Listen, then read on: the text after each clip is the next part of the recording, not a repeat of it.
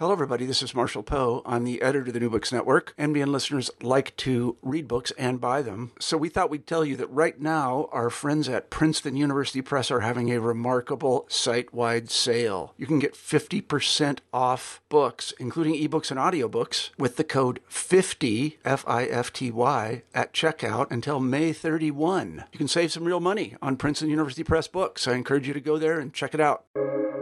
Welcome to the New Books Network. I'm Chris Holmes, and this is Burned by Books. You found your way to Burned by Books, a podcast for obsessive readers and writers who love to talk about contemporary literature. Here you'll find interviews with writers you already love, like Jennifer Egan and Rebecca Makkai, mixed in with up and coming voices like Alexandra Kleeman and Rumaan Alam.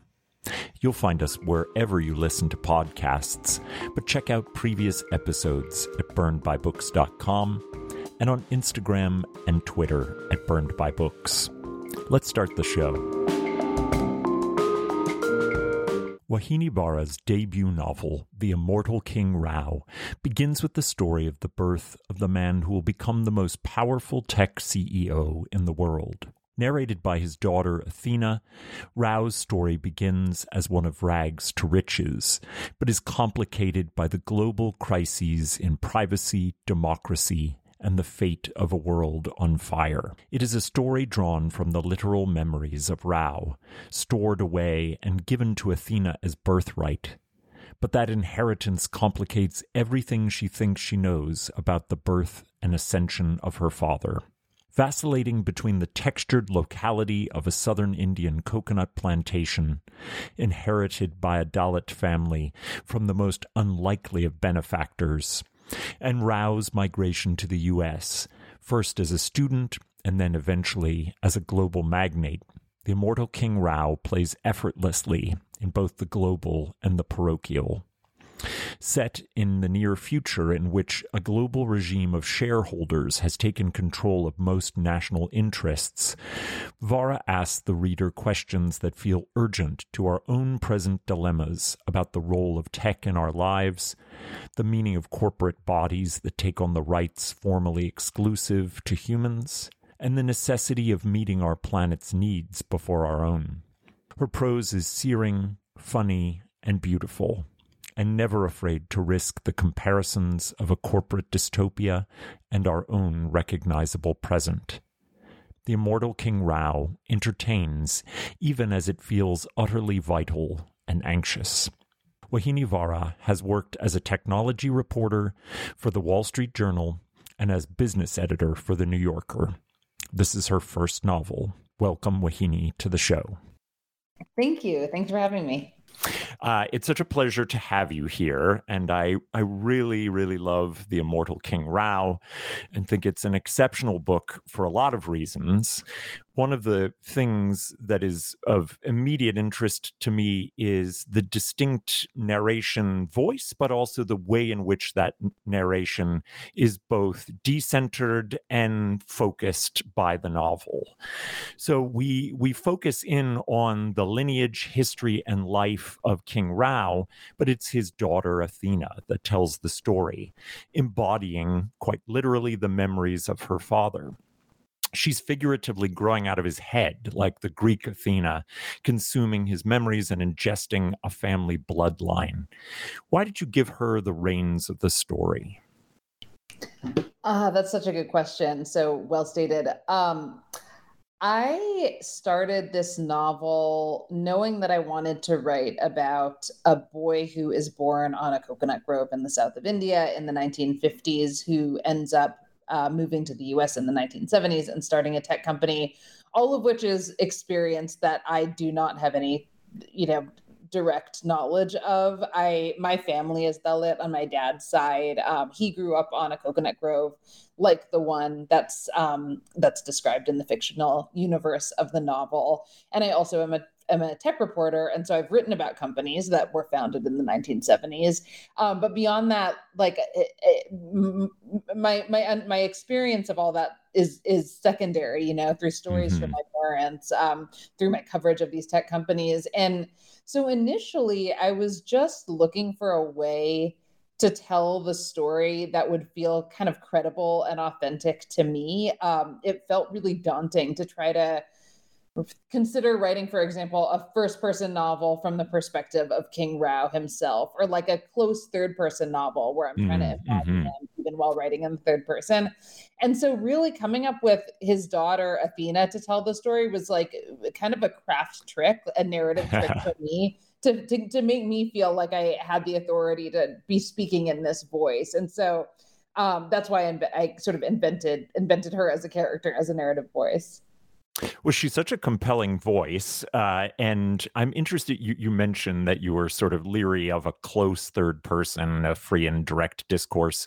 And I was thinking um, whether you were imagining there being a difference between what we think of as like Jane Austen's wonderful ironizing of the, the third person narrator versus irony that's employed with Athena.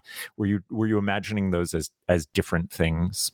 Yes, in that, you know, there's long sections of the book that you could read simply as being in the third person, right? Mm, um, you're mm-hmm, reading mm-hmm. about King Rao and his family. And, you know, if you just picked up the book and flipped it to those pages, you might imagine that this is just a, you know, a, a sort of traditional third person person narration. But I did intend for Athena to sort of like always be there in the background. Um, as the as the the consciousness through which all these choices about what stories to tell and how to tell them um, is being filtered. Yeah, and that's uh, I want to get to later on how her uh, very human consciousness and filter of those stories might contrast to the algorithms filtering of of things. But we'll come back to that.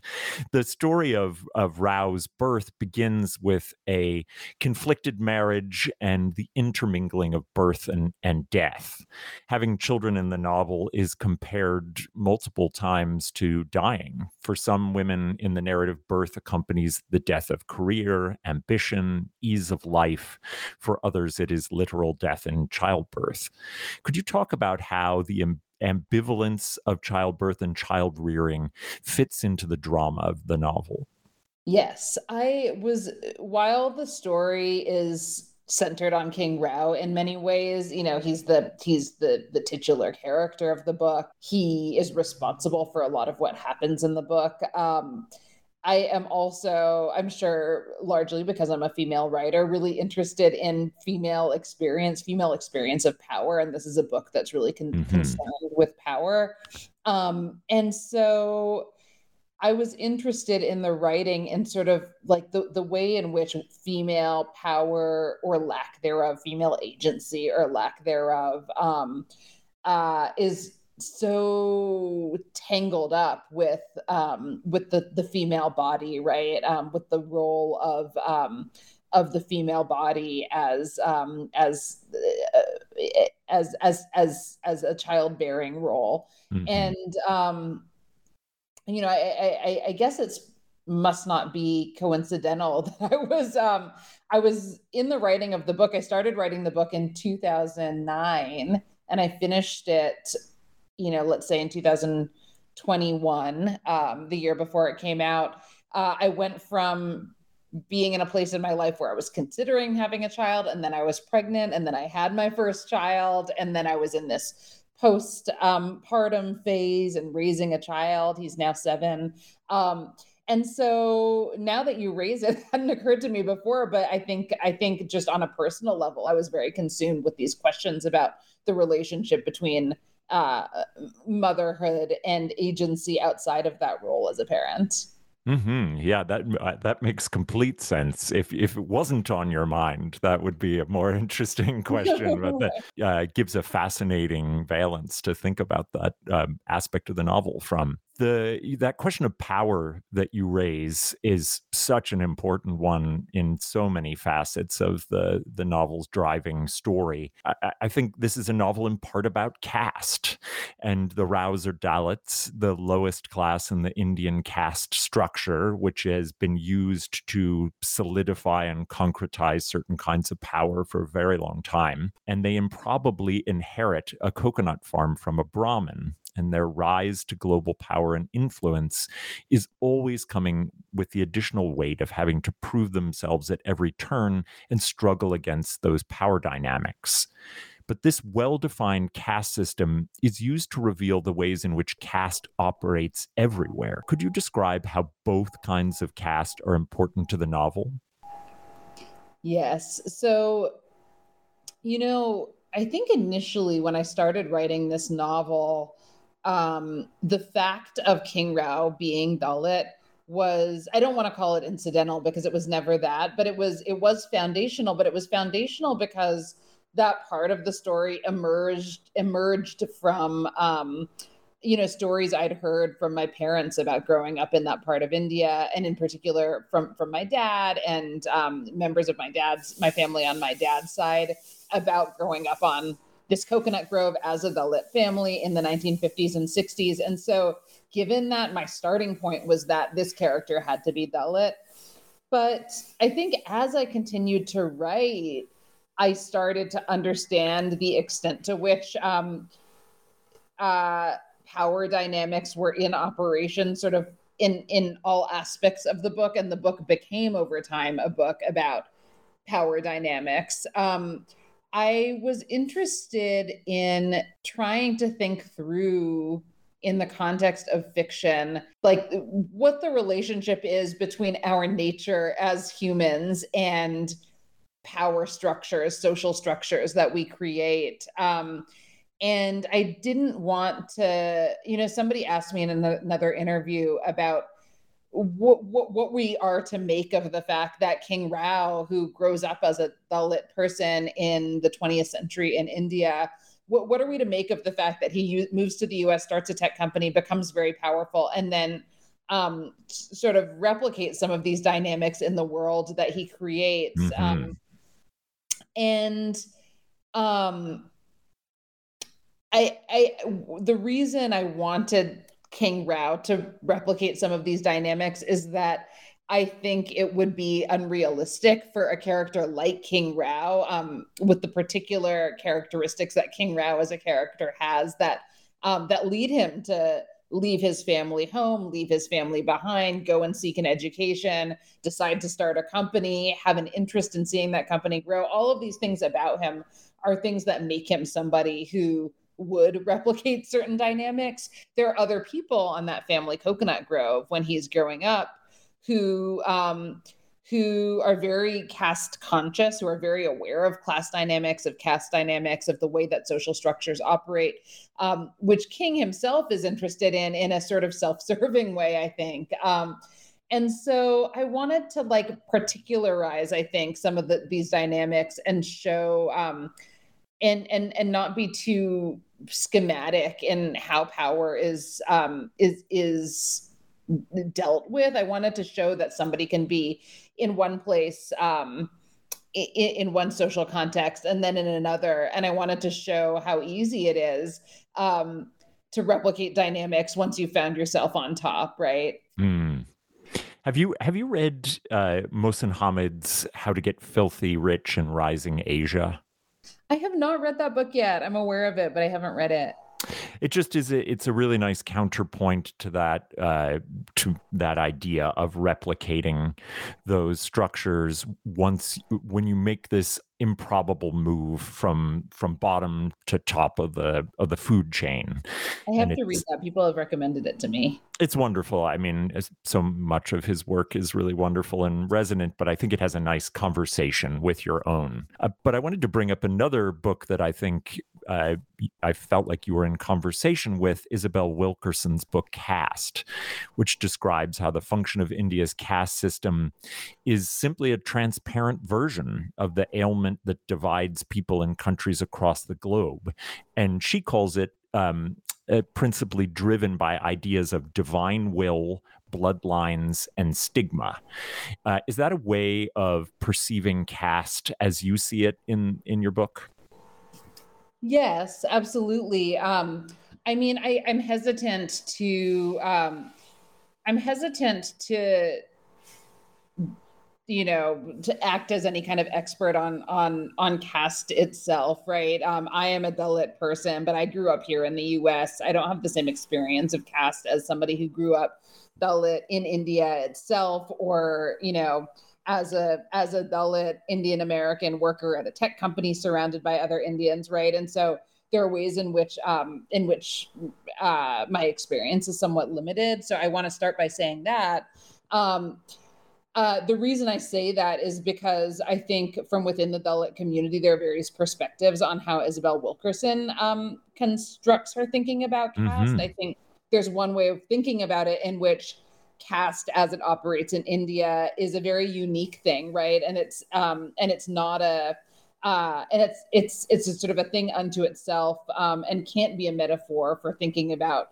class structures elsewhere. Um, so that that criticism has been has been made. At the same time, it's it's objectively true that class structures like this have existed all over the world in so many ways, and so I think there's a lot um, about the the the structure of caste that can be applied to how we think about power in general. Certainly. Yes, and this leads me to one of the most powerful components of the the global aspect of of your novel and that's the idea of the shareholder society which while not an absolute um, analogy to the Indian caste system is doing some interesting things with the idea of both hidden and explicit hierarchies. It's positioned at first in the in the book as a kind of great idealism of mutual investment in the progress of the world, but it's quickly unpacked as a technological accelerant of that which empire began, enslavement to corporate interests. The global structures of human existence are now determined by a shadowy board and King Rao's all powerful algorithm. You write, quote, shareholder government had so fully aligned its citizens with corporate interests that no one cared to call the board out.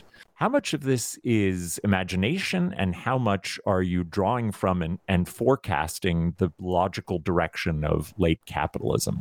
Hmm. Um, I like to think about that part of the book and sort of like that that aspect of science fictional writing in general or speculative writing in general as sort of like following one path from here into the future and i think a pretty pretty um a, a path that's not difficult um to imagine be, becoming real you know um but then there are all these other potentialities as well and um and so and so rather than saying well listen if you look at where we have come from and where we are now it's natural to say that what what this is leading to is the world that I describe in this book, in which corporate power is consolidated and we're increasingly reliant on technology that's created by the most wealthy and powerful among us. Um, uh, to codify and solidify their wealth and power.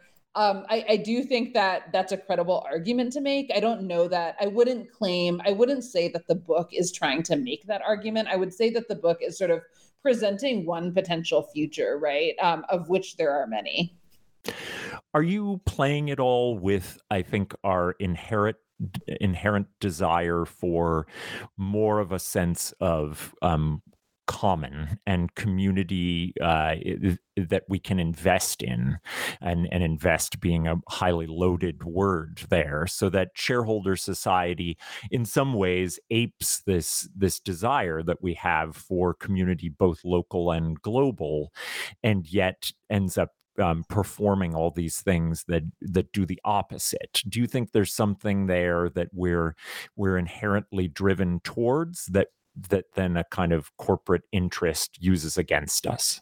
Yes. And I would go even further than that and say that, you know, we start, we as humans sort of started in community, right? We started within mm. um, small, small clans. Um, that then became bigger and bigger as power became more and more consolidated, right? Um, and so that's the, the trajectory that we've taken and i think that that has left us as humans feeling oftentimes displaced and lonely, um, geographically isolated from our the families and communities that we were born into. Um, you know, psychologically isolated by the fact that um, you know uh, the the way in which we work has been so has become so fragmented. Um, so you know when i want to buy a book for example um, i'm not walking down the street necessarily to um, to the to the bookshop. I might be ordering it online or if i want to buy a pair of shoes i'm not walking down the street to the home of the cobbler who's making the shoes right? Um, uh, so we have we have we've created this situation of course we as humans have have created this new reality for ourselves. Mm-hmm. and with it there's come this void that i think that we had didn't fully anticipate. Um, and so now we've come too far to go back to the old way of doing things. So now we're we're looking for a new way for for ways to fill that void sort of using the the systems that we've that we've created that are responsible for that void. And so I, you know, it's ironic to me. I think it's really fertile material for uh for for creative work. Um and so that was part of what I was I was thinking about. Yeah, it seems like you're you're thinking through what a lot of sociologists have been struggling with for, you know, I, I, essentially since industrialization, but probably before that, the you know what some uh, German scholars have called Gesellschaft and Gemeinschaft, community versus society, and you describe uh, that the defining sentiment of late capital is disaffection could you talk a little bit about how that um, is how how it works in the novel, but also how you see that kind of move constantly away from the community and towards you know quote unquote society creates disaffection? Yes, I mean I think we, and when I say we, I'm referring to you know uh, uh, Americans. That's the culture. I, I, was born in Canada. I lived there till I was ten, and then since then have been in the U.S. Um, I think like we think of of of, of people as operating on a on a pretty individual level, but in reality, we exist within community. Um, and so when those communities are fractured and we're left um, we're left alone, I think that leads um, that leads to disaffection. Um, it leads to a sense of um, a, a, kind of void and responsibility for one another, and um, and it makes it difficult to feel a sense of shared responsibility for our future as a society um, and not just our human future but it's sort of like the uh, uh, the, the the future of the of the ecosystems in which we exist. Um, and so there are real consequences i think of that of that disaffection it's a it's a small world word um, in in some in one sense you know it's um it, it, it feels like it refers to sort of a, a feeling, a very individualized feeling, um, and yet that feeling has has important ripple effects. You could say that it explains our miserable response to COVID in the um, in the United States. I think. Yes. Yeah. Absolutely. The you play with a lot with America's perhaps principal social mantra, but also its principal illusion. That idea of that within a techno capital caste system, it is possible to uh, to to raise your social standing.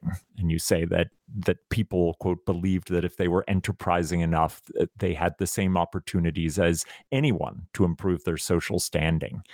This is such a eh, such a powerful illusion in the united states. I think it it carries on in a lot of ways globally both in in people's perceptions of this country but also in their own understanding of how they exist within a corporatized society. Why do you think this fiction remains so powerful and and why did you want it to work its way into the novel? I think the fiction is powerful because um, it has been it has grown powerful because it has been deployed so effectively i think by those in power you know it has been used by those in power to divide those who don't have power to pit them against one another um, and it works and so those in power continue to to use it and it becomes more powerful um, and so I wanted to um, I wanted to make that that philosophy really um, explicit in in the context of the book. Um, you know, the way in which you know even when we as a society talk about um, talk about poor people among us um, you know like there's this tendency this this this desire to say poor people are very hardworking. Poor people may be harder working than rich people right? As if um, the the fact of working hard is is the most important thing when in reality you know our our shared humanity um, uh, should be the reason that people have access to basic services that you know we're all taken care of that the world is taken care of. And so i wanted to um, see what would happen i guess if you sort of pressed on that notion even more um, and presented to people uh, this, you know, this framework in which um, you you said, listen, as long as you work hard enough, like you should be able to get ahead just as much as the next guy. It's what we already say, but I wanted to kind of like formalize that somehow late capitalism's speed of corporatization is driven more and more by technological tools. In the US, we see how the algorithms of social media companies drive our purchasing and our self conception. King Rao's algorithm, which comes to dominate most world commerce, automatically extracts what each citizen owes to the shareholder society. What role did your work as a technolo- um, technology reporter play in this vision of our uh, techno corporatized future? It played a significant role. Um, you know, it's like in Silicon Valley, this language of techno utopianism is still so um, persistent, so prevalent. Is it the still idea- today? That's, um, that's it really amazing. is still. Um, and um, and you know it it's in some ways it's like a socially you, you see a lot of pushback against it, you know, in, in the press or on social media or in conversations with friends. But the people who believe that remain some of the most powerful, some of the wealthiest people in the world. And so these ideas are still getting funded. Um, I was seeing, I see in my reporting uh, the kinds of versions of the kinds of technologies that um, that appear in the novel they're just not as far along as they are in the novel you know the use of facial recognition software in policing for example mm. or um, or the use of AI in trying to figure out whether kids are cheating on their tests at school, right? Um, the use of next door and um, and ring doorbells on the door to um, you know, track who's showing up and stealing your packages on your doorstep. These kinds of things are already prevalent in our society, and we don't think of them as necessarily um, as being sort of like the, the tools of oppression that they that they are, and as being as insidious as they are. But you know, all of all of that is already here, and so it didn't seem to be that much of a leap to you know imagine what that might look like ten or twenty years in the future if it continues at this rate.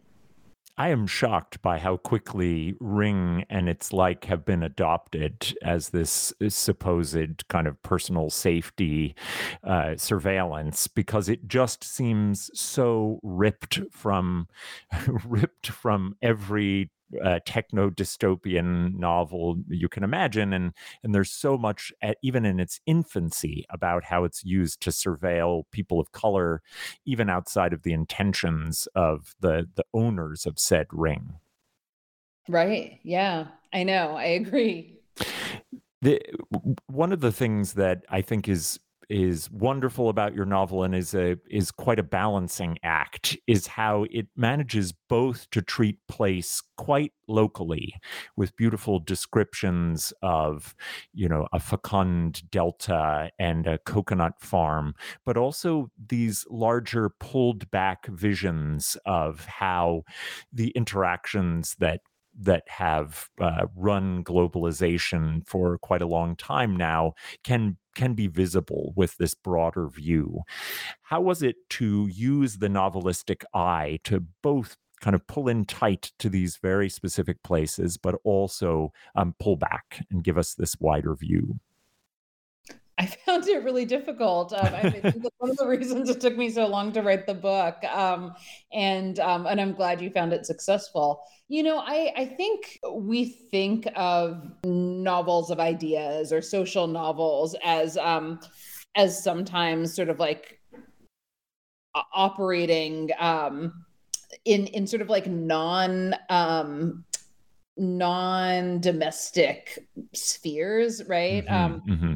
and um and i think again maybe maybe especially being a female writer being a female writer of color uh being a female writer of color who's a parent um and a, and a child and a sibling all of these things um makes me very interested in family and the relationship between family and capitalism and then also the relationship between community and capitalism as we were discussing earlier and so I wanted to figure out how to show like the inextricability of place with all of that because um because family and community is so grounded in in a sense of geographic place. Um so that was that was a sort of intellectual goal in in having that on the page. Um and then it was a real balancing act as you say like tr- trying to figure out how to how to do that while also sort of um, talking more broadly about uh, on a kind of conceptual level. And um, I don't know how much I have to say about that. That's that's particularly insightful, except to say that like I just I, I went through many drafts of doing you know doing it and redoing it and redoing it to to try to figure out how to, how that all could fit together. It's it's very impressive because it's not often that an author can can balance the two, as you say, and sometimes it ends up that the the descriptions of local place feel uh, feel not true to form, um, and that the sort of global consumes it, and and that's not at all the case. In fact, if you were to just read maybe the first, I don't know, quarter or or third of the Immortal King Rao, you might think that it was very much a kind of localized, quite tightly hewn to a particular area in in India. But as as we go on, we get the United States similarly textured, and then these kind of pulled back views. So I I was very impressed by that aspect of the novel. Oh, uh, thank you, Chris. Thanks for saying that. Before I let you go, I would love to know what it is you're reading right now. What's, you know, calling you from your bedside table that you can't wait to start or finish? Yes, um, I'll mention two books. I'll read. I'll mention the book that I am just getting toward the end is end of um, we're living my family and i are living in madrid spain for a year and um, i'm reading this book um, a heart so are you white. already there or are you we're already there oh you are oh wonderful yeah. Um, so I'm reading this Javier Marias book called A Heart So White. I don't know if you know it, but um, it's I love Marias. Yeah, I. So tell me what else you recommend because this is my first and I loved it the trilogy, the Your Face Tomorrow trilogy, is incredible, and it is okay. just such a a fierce and at times very frightening, but also beautiful and mysterious. Quite, they're quite long, um, and there are three of them, and they're all very, very good. His his most recent one, translated in English, which the title I don't remember, is is like many of his. There's these sort of genre elements, like a spy novel, um, kind of woven into what are really like sophisticated character portraits, and his most recent one is is very much like that. Another book that I would like to recommend is a book called All This Could Be Different by the writer Sarah Thankam Mathews. Um, and I read it a while ago before it came out, but it just came out on August 2nd, so uh, about a month ago. And um, it's so good. It's very different from my book. Um, they both in, are in some ways about capitalism, I would say, but this book is about the sort of like you know 20 something late capitalist late capitalism experience. Um it's you know these kids in their 20s living in Milwaukee trying to make their way. And it's just like the voice is so great. That's what I like about it. Um the the it's got like this this really brilliant voice. She is uh, two interviews away for me, and I I as well love that uh, that novel and think the oh, that's great. and think the voice is is really one of a kind. Yes, I agree. Oh, that's so funny. I'm glad to I'm glad to hear that. I love yeah, I love the book too. Well, thank you so much for these recommendations, Vauhini. These are are, are lovely, and I, I want to, you know, always shout out Marias, uh, and so that he has more American readers. But it was such a pleasure speaking with you and getting to talk about your fabulous book. Everyone needs to run out and get the Immortal King Rao, and you will not be disappointed. Thank you, Chris. It was such a good interview. I really appreciate your questions. Thank you.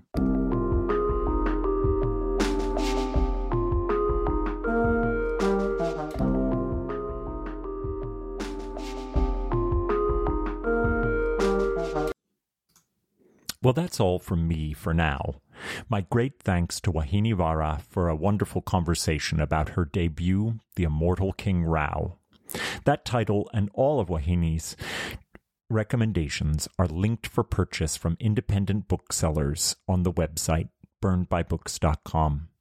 As always, thank you for listening. Until next time, this has been Burned by Books.